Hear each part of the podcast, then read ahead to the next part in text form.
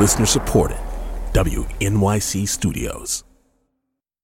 Hey, it's Latif from Radiolab. Our goal with each episode is to make you think, how did I live this long and not know that?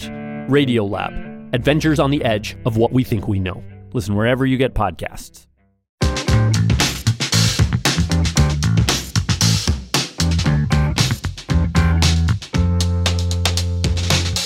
This is all of it from WNYC. I'm Tiffany Hanssen in for Alison Stewart. A PBS documentary tells the story of residents at a public housing community in Miami who are fighting to save their neighborhood from climate gentrification. It's called Razing Liberty Square. Built in 1937, Liberty Square is home to one of the oldest housing projects in the United States. Today, it's home to nearly 700 families. Here's a clip of the film. This is just climate justice organizer Valencia Gunder sharing a brief history of the historically black neighborhood. When they built Miami, they wanted it to be this beachfront paradise. But the people of color were forced to the middle of the city Liberty Square is just eight miles inland from Miami's beaches and roughly 10 feet above sea level, making it more resilient to flooding than other neighborhoods along the coast. But in 2017, the city of Miami started redevelopment of the former housing projects. Razing Liberty Square premiered nationally last month on PBS. It's available to stream for free on PBS.org, the PBS app, and on YouTube. Joining us to talk about it is the film's director, Miami based filmmaker Katja Esson. Katja, welcome to all of it. Thank you. Uh, also joining us is producer Ann Bennett. Ann, welcome to all of it. Thank you very much. And last but not least, uh, producer Corinna Sager. Corinna, welcome to all of it. Thank you. Welcome. All right. So, Katja, let's start with you about the origin of this project. I'm curious how you got involved and at what point you realized that you really wanted to make a documentary about what was happening in Liberty City. Yeah, great question. Um, I am originally from Germany and I came to Miami in the late 80s to study film. And um, my biggest claim to fame really is being a production assistant on uh, many music videos uh, of the two of the rap group Two Live Crew, which were all filmed in Liberty City at that point i was a young uh, film student did hardly spoke any english and did not uh, really uh, couldn't expect that i would more than 20 years later would come back and um, do this documentary in liberty city. Um, i left to new york for many years to work on documentaries all over the world and then came back in 2016 and that was the time moonlight came out. And moonlight is um, playing the story takes place in, in Liberty Square. And I learned that this housing um, development now now was supposed to was slated to be razed to the ground and replaced by a new community, by a mixed income community. And I have to say, the European in me um, couldn't believe that something so historical. Um, you said it before, one of the oldest public housing projects in the country. One of the first segregated public housing projects would just be torn down. So my first interest was purely historical. And I picked up my camera and I wanted to just preserve something that I did not know much about. And the rest of Miami uh, also did not know much about, as I found out. And while I was there filming and meeting people and talking to residents, I was educated by the residents by the way, we're sitting on some of the highest and driest ground in Miami. And next, I was educated about this term that I had never heard uh, uh, of before climate gentrification. And at that point, I knew that this would be a very different film. We still have a lot of history in it, but it's a very, it became a very, very different film. And um, yeah, it's uh, kept kept us going for six years. It took six years to make. And for people who aren't familiar with the Miami area, just describe for us Liberty Square, just so we get a sense of what we're talking about, where it is, what it looks like when we get there. Um, yeah, it is a very it was when it was built in the 30s. It is not what how I ever imagined public housing. It is a um, bungalow style, one story, maximum two story, a nine block area with garden apartments and laundry lines everything painted in in pastels you know pink and and green and blue and yellow and um, I remember Tarell McCraney, the writer of Moonlight, saying, Yeah, in, in Miami, poverty is beautiful because it did look beautiful. But also, um, when we started filming, um, people actually, we, they, they wanted to, people, well, the film office insisted on, on giving us a police escort. That's how dangerous um, the area was uh, considered to be. And it was, I think in 2014, 15, one of the dangerous zip codes in the United States. Um, so it it was it's it's a very very um, um, challenged area. Mm. Um, yeah. Okay, uh, Ann or yeah, Ann and Corinna. Um, to you, Ann, I'm curious about your uh, origin story with this project, and also how you all decided what voices needed to be pulled in to tell the story of Liberty Square. Oh, uh, that's a great question. Thank you. Um, well, uh, I have known uh, Corinna, um, I'm sorry, uh, Katja now for almost 25 years. And we had met when Katja was working in New York City and she was um, editing her her short film Ferry Tales that was Oscar nominated, and um, um, I mean, sorry, uh, Katja had um, invited other filmmakers in to to watch the film and give notes, um, and so that's how we got to to know each other because um, I was part of that screening, and um, uh, Katja was always very inclusive, you know, in her filmmaking process. So, um, you know, and, we kept in touch over the years. Um, and then when Katja started to work on this project, um, she had given me a call because she knew that my background is mostly in historical documentaries, um, and I've uh, specialized mostly in African American history projects. Um, and um, when Katja called me, she said, Well, you know, I've got this great project and there's this amazing um, African American uh, community and this amazing history. Um, and I have to say, I was a little embarrassed because um, I I like to think that I, I know my African American history and I know all of my spots of of history and culture and politics and whatnot but I did not know um, all the things that had happened in Miami um, as far as Black history and culture. Like I did not know about Liberty Square and the Hampton House and how this community was um, a real um, hotspot for not only entertainers um, but for political folks, um, uh, people like uh, Malcolm X actually, um, you know, came there, um, and um, and and uh, I'm curious. Yeah, I'm curious. Yeah. Ann is educating people about that history that you didn't even know about. Part of the mission of this.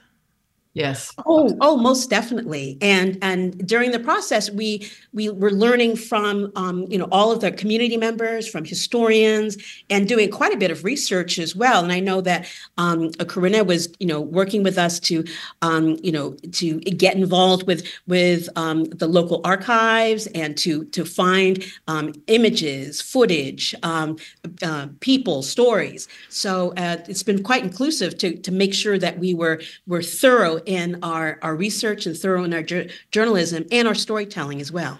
So, Corinna, I'll throw the question to you. Then I asked how how did you decide what voices to pull into this? I think uh, I have to hand that over to Katja okay. because she really is the one. But you know, we interviewed 40, 50 residents. We interviewed a lot of uh, uh, historians. Um, experts because the topic we decide we we we we realized at one point clearly that we had to bring these two into you know we had to bring housing justice and climate justice together which is not an easy task with you know and then bring in history and structural racism. So we we thought we had to rely on experts but it became very clear very soon that the people that the residents are they are the experts of their own stories. So we completely pivoted and we made it into a verite document documentary. There's not a single experts and i'm making air quotes you know like because i say they are expert yes everybody is an expert on their story and um, yeah we have in our film where we we wanted to uh, not do the the usual um, david and goliath story in a way like bad bad developer poor victimized community it's much more nuanced nuanced than that um, and so we have somebody from the development team, we have a resident, we have an, uh, an organizer, we have a uh, former uh, resident. Um, so we have that's how then we chose the voices. And we one thing i have to say tiffany that i'm really i'm so happy about and thank god to my editors we we managed to create this chorus of elders that keeps coming in and that fills the film with so much life and so much knowledge. But they keep and, and it's like and, and the, the reaction of the audience is always amazing because they're also funny you know these elders they know a lot but they're also really funny. So that we have that chorus also that mm. comes in Corinna, describe the opening of the film for us. What will we see when we sit down with this film? Just to start off. You'll see clouds and water reflecting Miami, but really mostly you'll you'll fly over Miami and Miami Beach. Um, but right then and there comes Valencia Gunder, whose voice you were playing earlier, who was giving the history. Um, and she says this famous line about they're going to come take Liberty City because we don't flood. So you have this contrast between this beautiful Miami and and a sound and a voiceover where you are that throws you off right then and there. Like what? No, but also we're flying, we're, we're seeing the usual Miami that everybody knows. And then we continue. We show what is behind the glitzy facade. We go inland and then we land right smack in Liberty Square. So we see what everybody knows about Miami, the beaches and the glitz and right. the glamour, and then behind that. So, Ann, I'm curious if you can maybe give us a little bit of history about this plan for redevelopment.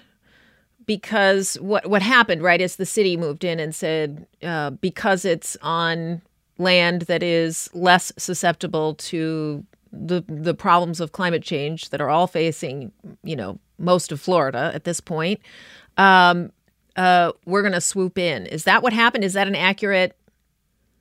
Um, a, a little bit, but actually, I, am going to defer to to Katja as as, as well, because um, she can give us really the particulars, because we want to get this story straight. So, um, Katja, if you could help, um, uh, just give us sort of an outline of that timeline for um, when the development was started. Yeah, just kind of like lay out the story, like the timeline for us here, so we can understand what this is shaping yeah, up. I mean, it's like Liberty Liberty Square is the heart of Liberty City, you know, the historical black neighborhood, which is a huge, huge area.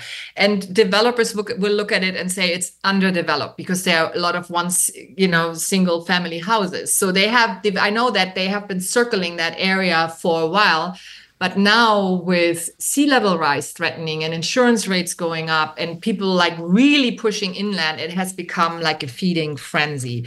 So in 2015, so they tried before to de- redevelop Liberty Square, but residents actually stopped it. And uh, in 2006, uh, 2015, it was decided by the city to do it by the county to do it. And 2017 is when the first bulldozers roll in and tear down the first building. And right now, we are still exactly where the film ends. Of the nine blocks, three are done. So they're incredibly behind. Um, yeah, that's that's in a nutshell what it is. So we do hear from in the film we hear from Aaron McKinney, who grew up in Liberty City. He works for the related group, who, as I understand it, are developers overseeing this project. Yeah, I just yes. want to get a clip from him. We can take a listen to that and then talk about it. Generations of families have grew up in this this particular site. It's understandable that folks are, you know, they have some kind of emotional attachment to this place. It's, it's a, it's, for better or worse, uh, uh, somewhat of a staple in this community, right? And so, it's bittersweet, and I get that. Aaron uh, has been has been present for a lot of meetings around the development of the property. Uh, many of those meetings, I can imagine, were quite contentious. Um, so, Katja, uh, just talk to us about him, his relationship to the project, his presence in the film and how that relates to development, etc. Yeah, Aaron is the most vulnerable of all our uh, protagonists, and and even now that we've started our impact campaign, or no, I should say, especially now that we're actually showing the film in community, and it's very it's hard. The, the, he keeps saying his anxiety level is rising because he he um, yeah he, he he is the most vulnerable, as I said. Um, I kind of came i went on this journey with him. He, i he believed he could make a difference. He could uh, have a, as a you know a place at the table and make sure that the development would do right by his community. And that's how he started out. That's how i started out. That's how the film starts out. And then um, he also had to see how promises were just chipped away and and not kept and then I don't want to say Tiffany how because for people who want to watch it, I just don't want to give away what what's happening. But yeah, he he has been on a on an extremely um, intense journey, and probably not the only one. No. yeah, I can imagine. Right. You know, just from hearing what you've been saying, Ann and Katja, about how how it's affecting residents. Right, and and part of the goal of the film has been that you know um, we're filmmakers, we're storytellers, um, but we want to have this film be um, a, a, tool for people to use um, and to share. And um, part of the sharing is that our protagonists, the people featured in the film, have been really active in um, in sharing the film and, and and discussing this in different communities. So um, you just asked about Aaron. Aaron has come to goodness, numerous screenings, screenings. Um, and and I have to say, I really admire him because you know people um, uh, oftentimes will will have some has some comments. You know, they'll say, "Well, you know, didn't you know?" or or um, uh, you know, weren't you concerned and whatnot? And so he very bravely um, has addressed audiences, you know, when both they have applauded him and also questioned him. And so I've been really impressed by um, uh, all of our protagonists who stepped up and been very open to to share their stories not only in the film but with um, audiences um, in person as well. Mm. Right. And there's you know and and, and there's also another aspect uh, um, because the developer sent a letter just before broadcast actually um, basically requesting that the film not be screened in at all and um, so that was really quite something. Uh, it, it PBS, you know, yes, yeah, yeah, no, but uh, so there is there's a lot really going on, and and uh, related is a very very large, you know, gigantic real estate uh, development company in the United States. It's even uh, planning something in New York right now. So with public housing, so for sure, um, you know, we we uh, the film touches on a lot of really important aspect. Mm. We did get a text. I've lived in Miami for 10 years. I lived in downtown Miami before the big boom. My sister went to the University of Miami. She was a teacher in Brownsville and Liberty City. I used to go with her to school to teach after school. I enjoyed the neighborhood and the people. I'm originally from Brooklyn and I know the feeling of gentrification and development by cooperation, cooperations, cooperations. So, um, there are a lot of feelings around gentrification and climate gentrification specifically. So I'm wondering what the if you can just give us a sense of the pulse, not only in Liberty City, but in Miami generally. Uh, I'll, I'll toss it to any one of you. Uh, generally, around climate gentrification. Well, it's a it's a huge fight, Tiffany, and and the film I, I, just mentioned before we started our impact campaign. The film is being shown in all over, you know, and, and I'm we're so happy about that. You know, Ann mentioned that too. You know, uh, communities, residents, activists, organizers, everybody is is claiming them film this film for themselves and showing it, uh, you know, as a cautionary tale. Uh, because uh, development it, it, there is a there is a, right now really ex- rampant development also here in Miami of public housing uh, uh, properties, you know, and turn and and the push to turn them into mixed income. So that's that's happening all over the place. And and in our film, we we we show, you know, to approach promises very carefully, you know, that are done by local governments and, and the developers. So, and yeah, it, it is, you know, Corinna mentioned it now, related. It just got the bid for the first full demolition of New York public housing. Um, and, and our film arrived just at that critical time. So it is right now being shown all over public housing properties in New York as well, you know, um, which is, um, yeah, it, Oh, I think Katja froze. I mean, there. it's also, Oh, you know, New York for me is just so crazy because it's the same developer. Yeah. So, Ann, uh, Did I freeze? yeah, a little bit. That's all right. And um, I, I'm looking for a little bit more of sort of the feeling, though, the emotion around climate gentrification in Miami right now. What's the what's the sort of palpable sense from folks in Liberty Square and outside Liberty City about climate gentrification? For New Yorkers who are sitting here thinking, I, I, I don't understand what this is all about, or you know, Well, I I think there's um well well Katja knows was best as as you know being in Miami on and off for the past 30 years.